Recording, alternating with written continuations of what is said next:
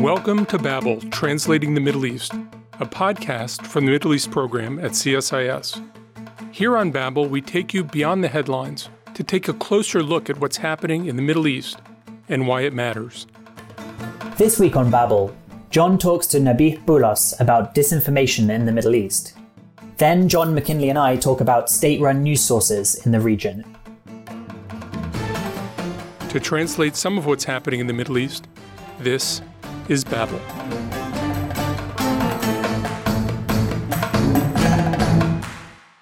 We're talking today with Nabih Bulos. He's the Middle East Bureau Chief for the Los Angeles Times. Nabih, thanks for joining us on Babel. Thank you for having me. I appreciate it.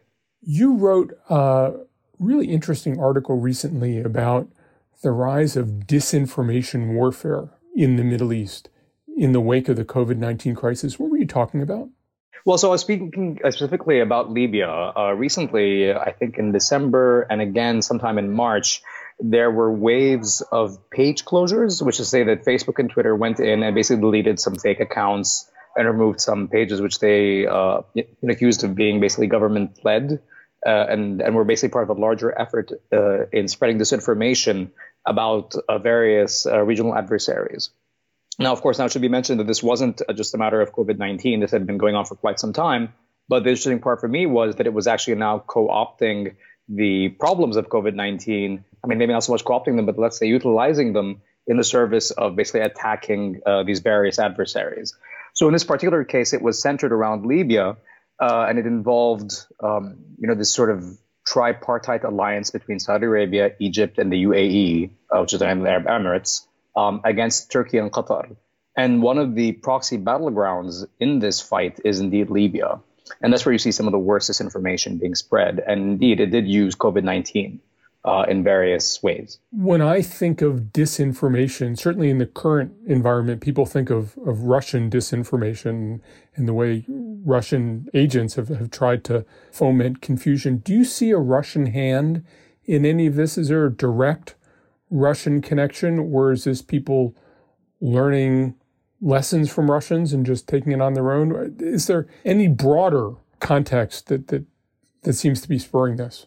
Well, actually, it's a bit of both, right? So you see uh, a direct Russian hand in the case of disinformation that's employed by the Syrian government, and also by the three specifically in Libya. And that's because Russia is actually um, a sort of shadow ally of Saudi Arabia, the UAE, and Egypt in the fight in Libya. So, in fact, you do see some of that or, or some of those techniques that were made famous by the Russians in the past. In Syria, of course, this has been happening, you know, forever because Syria is finally a, I mean, it's very much a Soviet-inspired regime, if you will, and so, uh, you know, their brand of disinformation has been much more closely related to what you see in the Russian press or the Soviet press, perhaps more accurately. But also, you know, in, in, in modern times, and especially now in the context of the Syrian civil war, you're often seeing Russian disinformation being employed to discredit certain adversaries of the Assad government. So, um, I mean, of course, the primary example of this is the White Helmets, uh, you know, who are also known as the Syrian Civil Defense. This is a group of first responders who are, I mean, who have been basically part of a very, very large disinformation campaign by Russia, accusing them of various things. Now, mind you, it should be said that some of what they say actually is based in fact, right, or based on, you know, perhaps, uh, you know, a different reading of the battlefield. And yet a lot of it is, of course, outright falsehoods. And the idea is that they have staged various attacks or, or, done like false flags attacks to basically discredit the Syrian government, et cetera, et cetera. And that's been, of course, you see a lot of this happening. You know, every time you see the OPCW, you know, the organization for the, for the chemical weapon watchdog, basically, and you see that organization often coming out with reports, and then you see a wave of just Russian based disinformation coming out against it and trying to discredit the report and the information in it. Has this been increasing in the last year? Is it steady state? What seems to be spurring it at various times, and when does it seem to, to die down? Well, so increasing is a hard one to say, right? Because it's been going on for, I mean, at least since last year, right? I mean, that was perhaps the first time I was really, you know, you know, starting to get aware of it, I suppose. In terms of, and, and in terms of what's happening now, I guess, actually, I spoke recently to an expert who keeps on monitoring bots. You know, bots are these automated programs that sort of uh, amplify tweets. Yeah. And uh, an interesting part here is that this guy was saying that uh, he had never seen so many bots, you know, centered on a region, and in this case, it was the Middle East. He was saying that actually, in his analysis of, of what he called sort of automated behavior from various social media accounts, he saw that he had encountered much more than least than anywhere else. Um, all which is to say that, you know, yes, there is actually a lot of disinformation happening here. Has it increased, uh, you know, markedly in the COVID-19 crisis? I don't know, but it has been ramping up over the last year for sure. And the reason for that is because, I mean, obviously you have such high penetration rates for social media in the Arab world. You know, so a great example is actually Libya again. I mean, Libya, the funny part here is that in Libya, most uh, officials are on Facebook. I mean, if you come up and ask for an email, they'll actually give you the name of their Facebook ID, right? So you can hmm. look at up, uh, so you can look at their page. All of which is to say that Facebook is actually the main form of communication. In Saudi Arabia, for example, Twitter for a long time it was the top form of communication as well, you know, in social media uh, when it comes to areas like Jordan, Lebanon, et cetera, et cetera. You know, every time you see this, that Instagram, Facebook, TikTok, et cetera, these are becoming um, just more and more the dominant form of communication, even even between government and citizens. And when you talk about the, the, the rising number of bots, is it clear where they're based? Are most of them based in the region? I know Saudi Arabia has been accused of using uh, an active program of, of, of bots. Iran has been accused. Do they mostly seem internal or do they seem to be external or nobody really knows? That's a great question. I mean, the guy I spoke to actually said that it seemed to be mostly internal, in fact. And I also spoke to someone from the EU's disinformation uh, watchdog. Uh, they have this group called EU versus Disinfo. And I had spoken to the top person there, and they were saying basically that yes, actually, there had been a lot of uh, campaigns when it comes to sort of this. I mean, I think the name is inauthentic behavior, I believe. Um, Sounds like a good name for a band. Yeah, exactly. And the funny thing here is that basically they were saying that, I mean, although that particular watchdog is involved with attacks on the EU, you know, they were saying that even though they hadn't seen much of that, because, you know, I guess the Arab world is more concerned with itself, there were, you know, quite a few disinformation campaigns going on at the same time. Some governments are, are going on offense. How are governments playing defense against this kind of behavior? Well, so you're seeing these various governments launch platforms that are meant to sort of, you know, correct information, right? So in Jordan, for example, they have this one platform called Sahih, you know, which, which is to correct, yeah. in other words. And the idea here is that you're supposed to correct your information. And this comes up with periodic uh, posting saying, hey, this is one thing, uh, you know, you know, this was said, but in reality it's this. Uh, you're seeing other forms of this where basically, I mean, obviously you have officials coming out and combating you know, various rumors as they come up, clearly. But of course, as you said, it's also a matter of going on offense, right? And a great example of this, again, is found in Libya and also involving Saudi, Egypt, and UAE against uh, Turkey and Qatar. So if you think of those five countries as kind of a sort of a strange Cold War situation going on between them, where there aren't necessarily active hostilities, but they tend to sort of affect uh, proxy battlegrounds. And so, you know, here again, you'll see, for example, Turkey and Qatar are in charge of a website called Emirates Leaks, which basically sends out sort of damning information about the UAE, right? Then you have this other group called Ma'at, which is Egyptian, and they produce these slick videos that are constantly just exuriating Turkey and Qatar. And they were saying, for example, that the Emir of Qatar had COVID-19 and his wife did as well. They keep on saying that Turkey's on the verge of a full-on collapse because of Erdogan's policies that basically, you know, are all about the economy while letting the workers die, et cetera, et cetera, et cetera. So we have this world in which folks are lying all the time. There are bots that are elevating the voices that are telling lies. If governments want to persuade their citizens of the truth, what vehicles do they have? Again, that's another great question. I mean, the fact is that at this point, yeah, people are more inclined to not believe their officials.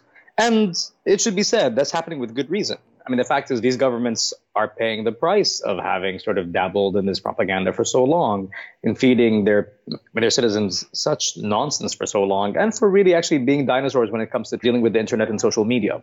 Frankly, you know, they've reaped what they've sown in the first place. But it should be said that in terms of what they can do, I mean, you're seeing sort of different efforts now these days to sort of, you know, be more transparent about certain issues or engaging with foreign as well as local media, you know, trying to be perhaps more aware.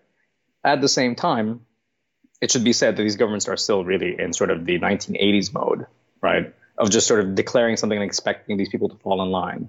And in fact, they're going after people who don't fall in line. I mean, just the other day in Jordan, in the case of the COVID 19 situation, you saw uh, the head of a TV station, of a TV news station, and, and head of its news division as well, they were both put in jail uh, overnight because they had broadcast a report, which, and I quote here from the statement, uh, didn't fall in line with the government's policies in combating the contagion.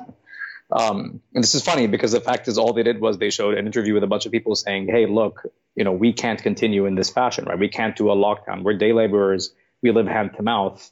Uh, the fact is, if they don't open up soon, we're going to have to resort to stealing and drugs, etc. Is that what they want us to do? You know, was like one of those angry interviews. And if you believe, the next day they went in, imprisoned those two people, and kept them overnight until the until the station apologized and promised it wouldn't broadcast any such uh, you know seditious news items anymore. So, how do Arab publics react to the government's actions? Because I assume that the public understands that, that, that people say things that aren't true all the time. And in many cases, publics have been accustomed to saying things that aren't true all the time.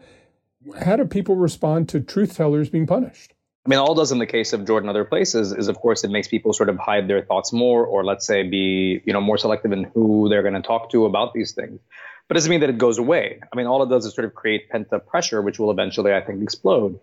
And the fact is, you know, in Jordan, you know, is an example of this. I mean, it's no secret that these people are now suffering, right? I mean, it's no secret that the country economically was already not doing well. It's no secret that people, you know, are day laborers who have this hand to mouth existence. You know, all these are not secrets. And yet the government saw fit to sort of, you know, suppress this idea. But it doesn't mean it has gone away. And so, you know, you see them turning more and more to WhatsApp groups, sort of private pages on Facebook, et cetera, to spread the information that they require. But if it explodes, if that's the scenario, then you sort of have the, the problem you had in a number of Arab Spring countries that there's a consensus against the status quo, but there's no ability to form a consensus for a new status quo. And rather than actually move from one condition to another, you revert to the same condition that people found unsatisfactory. And the inability to have credible communication and credible knowledge ends up serving, if not the interest of stability, at least the, the interest of permanency of people in power. Is that is that how that plays out if you played out a little bit more? I mean, the fact is, again, if you look at sort of what the UAE and Egypt and Saudi Arabia have done in the case of Sudan, right? That was a great example of those three countries trying to sort of ensure that the army remains in power, right? Even though there had been a large scale uprising against army rule, they had wanted Bashir out, they got Bashir out, they wanted to go against the military as well. And yet there was a concerted effort by those three countries to sort of convince people like, hey, you should side with stability, side with uh, permanence, etc. You know, make sure things are calm, you know, and all these other ideas that are basically against any real change but you know, unfortunately, yes. I mean, I mean, the short answer is is that uh, yes, these countries will you know you know eventually you don't have to say this. They will. It seems like they have to revert back to these original states that they've had in the past, where you have sort of you know sort of strong man in charge, uh, you know, in this dictatorship idea. Mostly because there are other countries that are also nudging them towards that course. But it should be said that the price to be paid otherwise is so high. And I mean, Syria is a great example of this, where you know, you've had the revolution that happened in 2011. You know, we can argue endlessly about how right or wrong it was. But at this point, you know, I'll wager that you'll find many, many people in the country who just basically want the war to end, no matter who's in power. And that's a large part of it. I mean, a large part of all this is exhaustion, right? Just exhaustion with, with leaders and being exhausted with policies and being exhausted with sort of fighting against the status quo. Eventually, people just want to be able to sort of send their kids to school and make sure they come back safely and perhaps, you know, have a modicum of dignity while they work. Unfortunately, that's you know you know quite a high thing in the Arab world. But at the same time, yeah, these leaders you know try to offer that, and they try to sort of offer an idea of that. And unfortunately, it's it tends to make people sort of shy away from the notion of revolution and real change. And you know, I don't think the COVID nineteen is going to make that any better, unfortunately. And that brings us back to the old expression in the Arab world that I heard when I was there decades ago: "Asiyasa lehanesa," that politics has its own people. Exactly. And if you want to play that game, you play that game, and otherwise keep your head down and just do your job. Exactly. You know, it's it's perhaps a defeatist stance, right? But you talk to people about Iraq and stuff like that, right? And Iraqis will tell you that, you know what, yes, you know, Saddam was a brutal dictator. Yes, it was bad news. But the fact is that if you didn't sort of dabble with politics, if you left it la nasha, as you just said, then it was fine, right? You could actually sort of, you know, pursue a decent existence. And in the case of Iraqis, you know, you know, quite often before the 80s, it was it was quite a good existence. But yeah, I mean, the fact is that you just see sort of this very very dire picture when it comes to actually trying to create real change in the Arab world, mostly because uh, you have such strong forces arrayed against it, right? And again, I mean, in the case of Egypt, Saudi, and the UAE, and Turkey and Qatar as well, for that matter, right? You're seeing countries with just huge, massive budgets being used or, or being employed in the service of a certain political ideal. And it's just hard for countries, you know, where you have sort of these organic uprisings to actually not be co-opted, to actually not be sort of lured by all this money and by all this power. It's just the way it is, unfortunately. And hard for politics to get traction when nobody has any idea what to believe. Nabih Bulos, thank you very much for joining us on Babel. Thank you so much for having me. I appreciate it. Next up, John McKinley and I discuss the evolution and role of state run news agencies in the Middle East. So, this week we are talking about how state run news agencies in the Middle East have changed over time. And, John, in 1998, you wrote a book about this called New Media, New Politics From Satellite Television to the Internet in the Arab World. Can you talk a little bit about what was the goal for Al Jazeera when it was created in 1996? When the Arab media began, it was independent. And then through the 20th century, it became uh, an organ of state information policy. Uh, there were censors that kept people from learning outside information, and there were government editors who insisted that people only learn inside information and that there are a lot of journalists in the Arab world who, who really were sort of government mobilizers. What Al Jazeera tried to do was to push out all that bad government information by using sunlight, by showing people that there were lots of different sources of information, lots of different perspectives. Is Al Jazeera still fulfilling the same role today that it did then when it was started? There's a sense that over time, Al Jazeera has become part of the mobilization press, and Saudi Arabia began financing Al Arabiya as an antidote to what they saw as a growing amount of propaganda coming out from Al Jazeera. And in many ways, Al Jazeera lost its reputation as the channel of record, as the source of the best information, and people began to see Al Jazeera just like any other state run station, as that they're fulfilling the agenda of a state. And I think it's probably also worth being specific when, when talking about Al Jazeera because there isn't really one Al Jazeera. I mean, if you look at Al Jazeera Arabic and Al Jazeera English, they're really quite different, and editorially they take quite different lines. I think Al Jazeera Arabic is much more conservative. It frequently hosts guests who would be considered much more controversial on a variety of issues.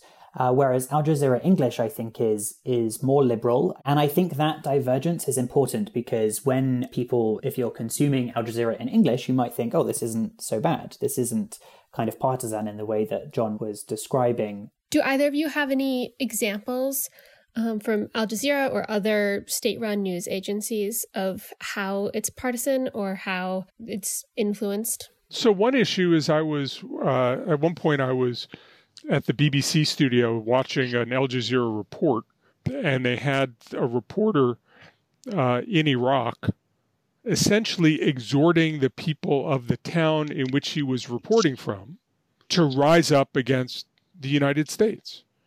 And he was acting like he was reporting, but he said in a very excited voice, The people of Iraq are calling on their countrymen to do this. The people of Iraq are insisting that this against the United States. And, and I later spoke to the reporter, who I've known for quite some time, and said, That's not reporting. It's not reporting when you are exhorting people to take an action in the name of the people who you're covering that is becoming the news instead of reporting on the news. One of the other Al Jazeera hosts was listening to this conversation and said, This argument is great. You have to do it on my show. Uh, Al Jazeera has sometimes relished the fact that it could pit people against each other having an argument. And it liked the argument more than it liked leading people toward any sort of truth or resolution. It loved the fact that, that people were disagreeing. John, did you end up going on Al Jazeera for that argument? I was never asked, which is okay because the Al Jazeera debates aren't always fair. that's fine. But I mean, there's a larger question, which is is the news making people better informed or worse informed? Is the news bringing people together or driving them apart? The initial vision for Al Jazeera was to have people converge around the truth. And by pushing out censorship and by pushing out these central government agendas to control information, you would bring people closer to having a discussion about truth. In the name of viewership, in the name of excitement, sometimes arguably in the name of furthering Qatari foreign policy, Al Jazeera has become another player. And in many ways, we see the same polarization going on in Arab news that we had 20, 30, 40 years ago. There's no censorship. But as Nabih talks about quite profoundly, there's flooding the zone with disinformation that's coming from all kinds of places, making it harder to report and harder for audiences to understand what they need to understand. That politicization then sort of opens Al Jazeera up to become involved in, in regional politics. Um, I mean, when uh, Saudi Arabia, the UAE, Egypt, and Bahrain decided to put a blockade on Qatar, accusing it of supporting terrorism, among many other things, one of their demands was for Al Jazeera to be closed down. And I think that sort of gets at just how much of, a, of an issue they consider this and, and, and they view sort of regional states consider Al Jazeera to be to be a threat. So to circle back to your book, John, it's been 22 years. What did you get wrong and what still holds true? You said that you didn't think that the internet would be a huge driver of change. Do you still hold that point of view? I think websites were not going to be a huge driver of change, and I think that's largely true. I think in many ways the, the days when satellite television could force conversations was where the sort of water cooler conversations everybody had, that's gone because the television audience has fragmented. What I think has really changed is the nature of the internet has changed. The internet is not a thing. The internet has become a conduit for all kinds of social media and messaging and other things that have created a much more fractured information environment. And so rather than having different large conversations, which arguably were a large part of what made the Arab uprisings of 2011 happen, it feels to me there are many more fragmented conversations. There's an information ecosystem which is much more complicated, which is much harder to influence, but ultimately has a lot more garbage in it than the relatively smaller number of satellite television stations that I was writing about 22 years ago. I think one thing is when we think about our role as researchers as well and how to verify information, we have in some ways the luxury of being able to look into sources and consider their credibility. And it used to be, I think, easier to do that. You could say, oh, this piece is from an outlet that's funded by whatever country, therefore it's likely to have a stance that's that's pro that country. But now, when there's this fragmentation, as, as John talks about, it's so much more difficult to see where the origin of information is. So it's much harder to verify if it's true or not. And that creates the, the perfect ecosystem for, for disinformation. And I think governments have taken advantage of that while they have maybe lost some of their control uh, because their monopolies on, on the flow of information have, have declined. They have found new ways of spreading disinformation. And, and, and Nabih and John talked about bots and how there are state funded bots. And so I think governments have evolved and, um, and, and it's a very difficult thing to do. And it's, it's difficult to always be on your guard when you're on something like Twitter and, and to be really thinking, is this true? It's very easy to press retweet. It's, it's a lot harder to investigate a claim. You know, when I was in Syria, in 1991, uh, sometimes you'd pick up Al Hayat, the international Arab newspaper, and articles would literally be clipped from the newspaper because the government censors didn't want you to see it. Uh, when I was in Egypt in the early 90s, sometimes the international newspapers wouldn't come out in the morning because the government censors didn't want you to see it. And one of the things that Al Jazeera did is it, it really made censorship largely irrelevant in the region. And many states had very powerful censorship organizations, and that became impossible. What they replace censorship with is creating distrust of everything. And so you flood the zone with false information, with stories, with conspiracies. So nobody trusts anything. And rather than keeping people from knowing information, you let them know the information, but you have them cast doubt on the information. In many ways, this is the revenge of the censors by pushing out good information and replacing it with bad which then creates a huge problem in times like now with the spread of COVID 19, where governments need their people to be listening to their advice and, and believing them. And uh, they no longer, there's so much distrust that, that perhaps the people no longer believe what they're saying. Because nobody has credibility. It's a very dangerous game to play. Thank you both for joining me this week. Maybe in 22 years, we'll revisit this again and talk about how Al Jazeera has continued to change. In the meantime, tune in next week for a meze on Russian language instruction in Syria. Thanks for listening to Babel. If you enjoyed this episode, please subscribe to the podcast on iTunes or Spotify or wherever you listen to podcasts. You can find more analysis on this topic linked in the show notes on the CSIS website, and you can find us on Twitter at CSIS Mideast.